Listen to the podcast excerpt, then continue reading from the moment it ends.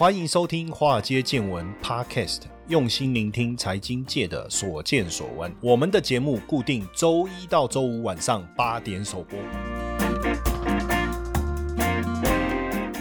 股票市场千奇百怪，见怪不怪。大家好，我是古怪教授谢承彦。好，呃，我们本集节目呢是由这个 MyTrade 赞助播出哦。那 MyTrade 呢是一家全球多元资产投资平台，帮全球的投资者提供外汇啊、加密货币啊、股票啊，包括股票的指数啊，还有大宗商品这些热门资产的交易服务，也支援五大交易品种哦，四百种以上的交易标的了哈。那 MyTrade 集团旗下拥有多家公司，分别持有由澳大利亚证券投投资委员会就 ASIC，还有模拟西斯金融服务委员会 FSC，还有开曼群岛金融管理局 CIMA 授权的金融牌照哦。那出入金资源各种主流的管道，操作便捷高效哦，是目前全球超过一百一十万位用户的一个选择。那对麦翠感兴趣的朋友，也可以透过节目的资讯栏索取学习懒人包。来获得更多关于麦翠的相关资讯。好，那最近呢，这个呃美债的问题呢，叶伦奶奶也开始担忧美债的违约恐怕会带来经济的灾难哦。那不过还好，目前看起来美债的这个上限呢，已经暂时获得一个提高哈。不过最后整体的状况怎么样，我们可能要特别注意哈，因为在之前呢，这个美债达到三。三十一点四兆的债务上限，那叶伦也提到说，哎，这个债务上限哦，其实呃会引发，因为现在美国企业已经面临不断恶化的信贷市场，那这个部分的问题其实非常的重要，所以也导致了这个美国的消费者信心指数啊，创下了九个月来的一个新低哦，创下了九个月来的新低。那整个通膨呢，因为预期通膨居高不下哦，其实有很大的一个影响。那四月呢？反映了消费所消费者啊对未来六个月前景的这个呃指数啊，哦从七十三降到六十八点一啊，写下去年七月以来的新低哦。那基本上当然这些数据可以理解，就是大家对就业市场的担忧哦，这个劳力吃紧的状况哦，看起来好像恶化，可是就业的机会好像也在减少等等啊。然后所以大家对于买房啦、买车啦，或是度假的计划都开始做一些调整哦，做一些。调整，而且最近呢，这个美国的柴油的价格呢大幅幅度的下滑。那柴油价格大幅度的下滑，到底呃反映的是过去超涨的原因，还是因为这个呃需求的下滑所导致的？哈，那因为柴油的运用主要在货运上，所以货运需求的放缓也让柴油价格持续的下滑。那另外一个就是我们在看这个耐久材的订单呐，耐久材的订单公布的数字啊虽然不错，但是如果把波音的订单扣除以后啊。扣除以后啊，哎，实际上耐久材的订单呢是下滑的哦，下滑的是下滑了百分之零点四，也就代表这个很多的企业主啊，在未来三到六个月啊，呃，没有意愿来做这个设备的投资哦，没有意愿来做这方面的投资。然后呢，美国的货币供给啊，货币供给就是我们讲 M two 啊，哈，M two 在三月哦，在三月又下滑下，三月下滑了。这个四趴左右，那这个是历史上最大的跟同期相比下滑的一个速度哈。那表示说，过去联总会持续注入的这个供应量已经开始放缓了哈。那确实哈，在疫情期间哦，呃，联总会向市场大量的注入这个货币供给哦。货币供给是一个什么概念哈？来，我们今天帮各位上上课哈，就是货币供给其实就是能够刺激货币供给量的增加哦。实际上在经济学里面呢，它能够推动这个市场的总和需求，哦，总和需求当然代表涵盖了各方面的一个需求啊，哈。那当然需求如果一旦增加的话，其实是有机会，哈。需求一旦增加，蛮有趣的哦，它能够推动这个产出的一个增加，它能够推动产出的一个增加，这个是一个非常棒的。那产出增加以后，当然供给如果也跟着增加，哇，那那整个产出增加的状况就非常好。可是呢，当现在如果货币供给下滑，未来整体产出的状况应该会受到比较大的一个影响。那为什么产出会下滑？当然除了联总会的紧缩之外，还有一个就是美国的信贷状况开始收紧，因为之前的这个银行的一个危机啊，已经让信贷紧缩开始出现。哦，那信贷紧缩当然就会影响到实体经济的一个状况。哦，有包括目前在制造业也都看到。那 M two 的一个下滑，哈，就是代表什么样的意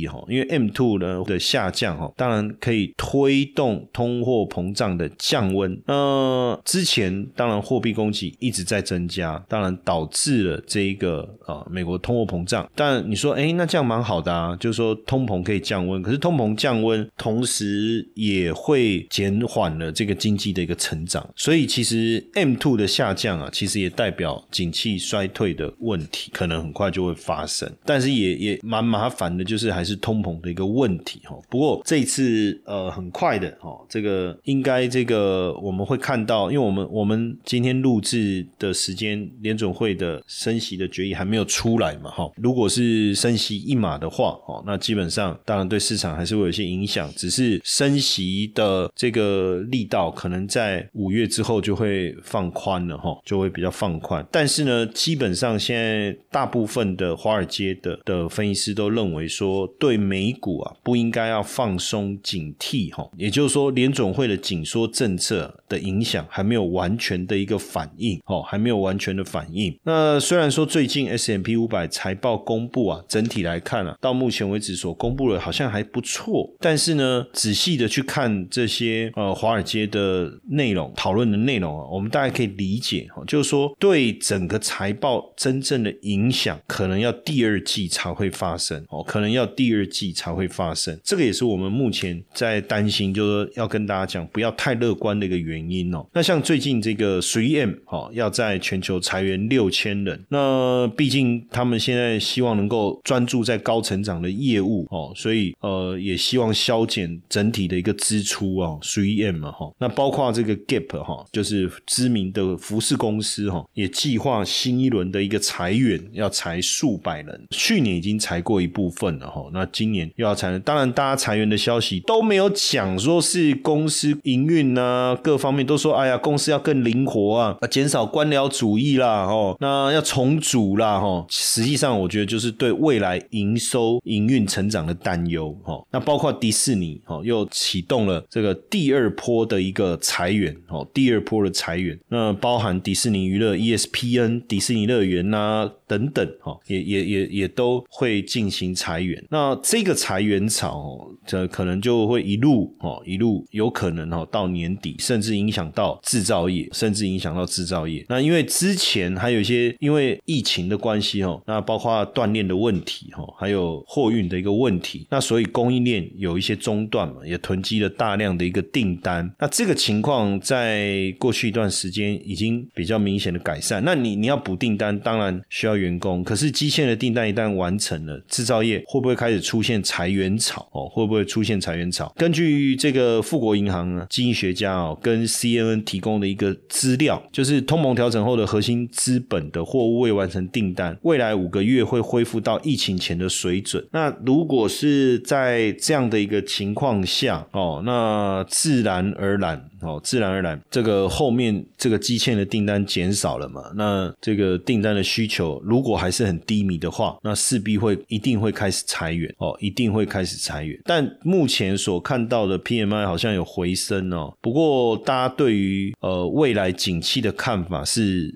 相对来讲是呃，觉得会比较恶化，而且会减少人力的一个招聘哦，人力的招聘。那除了刚才讲什么 3M 啊之外啊，像道哦，就陶氏也会裁员哦，也要裁员，也要裁员。所以这个部分哦，确实要特别特别的留意哦。那当然，这个第一共和银行的问题哈，真的很像，我不喜欢用血案两个字啊，因为我觉得这个是比较不光负面啊，哈，就让我有一些比较不好的一些联想。不过确实看。起来相当的严重哦。当然，严重的原因还是资金不断流出哈。那大家也不太理解为什么银行业会出这么大的一个问题。其实原因也非常的简单。实际上呢，就呃美国来讲哦，你看之前我们叫这个存款准备率，也就是说客户存钱进来，他存一百块哦，他存了一百块，那你会留多少资金下来？好，留十块钱，那剩下的九十块你可以放款哦，或去做一些投资。那这当中当然会有一些比例的要求。但是当你的存款准备率降为零的时候，代表客户存了一百块，这些钱你全部去放款也好，投资也好，那你就会产生资金流动性的一个问题。就当客户要提领存款的时候，你会不会没有办法应付？哈，这是第一个原因，就是说现金呢，银行的现金到底占你总资产的比重是多少？那一般来讲，比如说像我们一般传统行业或服务业，我我准备现金其实就发薪水而已啊，对不对？那我们不会面临到客户要把钱领走这个问题，所以一般公司不会准备太多的现金在账上。但是银行业不同啊，客户可能随时要领钱啊，要转账啊，要汇款啊，对不对？那这时候你有没有足够的现金？现金占你资产的比重？所以像这个第一共和银行只有百分之六，这个就比较麻烦。那像花旗银行可能超过百分之二十，相对来讲问题就小很多。那就算客户要把钱领走，那会又又有什么问题？实际上，因为像第一共和银行，像之前细谷银行也好，第一共和银行也好，其实大家都把资金放在哪里？就是放在去买这个呃美国国债呀，或者是这个这个 MBS 啊。如果他去去买的是这个短年期的国库券，那可能问题也不大。但是因为收益没那么好，那你说他们为什么不去放款？就是去信贷，就是借人家钱？那不管嘛，借人家钱，当然第一个不是不管了哈。我我这样回答也不太对，我应该说，如果他今天是去借人家钱，问题比较小，但是不见得没有流动性的问题，因为你你把钱借给客户了嘛，不管你是信贷还是房贷。但是当然，如果当时是借给客户，其实也不会出什么问题，大家也不会突然之间想要把钱领走。那为什么会突然之间想要把钱领走？最主要的原因就是因为他们没有去大量的做放款业务，因为大家都不需要钱，因为大家手上好像现金都很足够，不需要钱，所以这个时候他们只好把钱拿去做什么？拿去买美国国债，拿去买 MBS，这个当然也都是非常稳定，不会有什么违约问题的债券的资产嘛，对不对？但坏就坏在哪里？可能都买的都是长年期的，十年期、二十年期，那并没有做好非常好的这个我们所谓的债券周期的配置哦，让。这个所谓的呃，我们叫 duration 哦，就是呃，你持有债券回收的期间要缩短，那就是说你要搭配一些短债，并没有做这个这件事情，我们叫存续期间嘛，债券存续期间代表你持有债券存续期间越长，代表你持有债券整体的到期日是越长，那这下就麻烦了。那因为利率往上走，债券联总会利率往上嘛，那代表债券的价格就不断的在往下掉，那就产生了持有债券的未实现损失嘛，就好像我们。我们自己的银行银行股去年像富邦他们所遇到的问题是一样的嘛？哈，那这个时候怎么办呢？哦，那当然这个讯息一出来就引发客户的恐慌嘛。那大家就这个存款户觉得啊，你银行赔钱，哎呀，很可怕，会不会倒啊？就把钱领走嘛，领走就麻烦。所以你看，像他第一季哦，这个季末的存款哦，包括第一共和银行哦，还包括十一家大银行三百亿注资，对不对？那除去这些哈，净流出还是一千亿美金，这就是一件很尴尬的。一个事情哦，那加上穆迪又在调降十一家地方银行的信评哦，所以联准会的传声筒这位是联准会的观察家哈，他也说美国银行业混乱的局面哈还没有结束，甚至联准会前官员啊在高盛任职二十三年，最高职位有做到副主席哈，也担任过达拉斯联邦储备银行的总裁哈，他就说目前这个银行业的问题可能只来到第二局或第三局，那最主要还有包括银行。已经开始缩减一些中小企业贷款，这个是一个比较大的一个问题。那当然，如果随着这个银行业的问题影响美股哦，你看美股其实这段时间一直是变化很大。那对于呃我们一般做长期投资来讲哦，我们呃也不太会去调整我们的部位嘛。那很多人常常听人家说要避险，要避险，或者说假设我短线上我要针对市场去做一个操作，我要怎么做？那一般来讲，避险一定会透过杠杆的方式来运作。你你有一百万的资产，你害怕它下跌，你不会再拿一百万去避险，你可能会拿十万块去避险。如果你杠杆是十倍，你可能拿一万块就可以避险。如果你杠杆是一百倍，所以这个时候我们就会去在。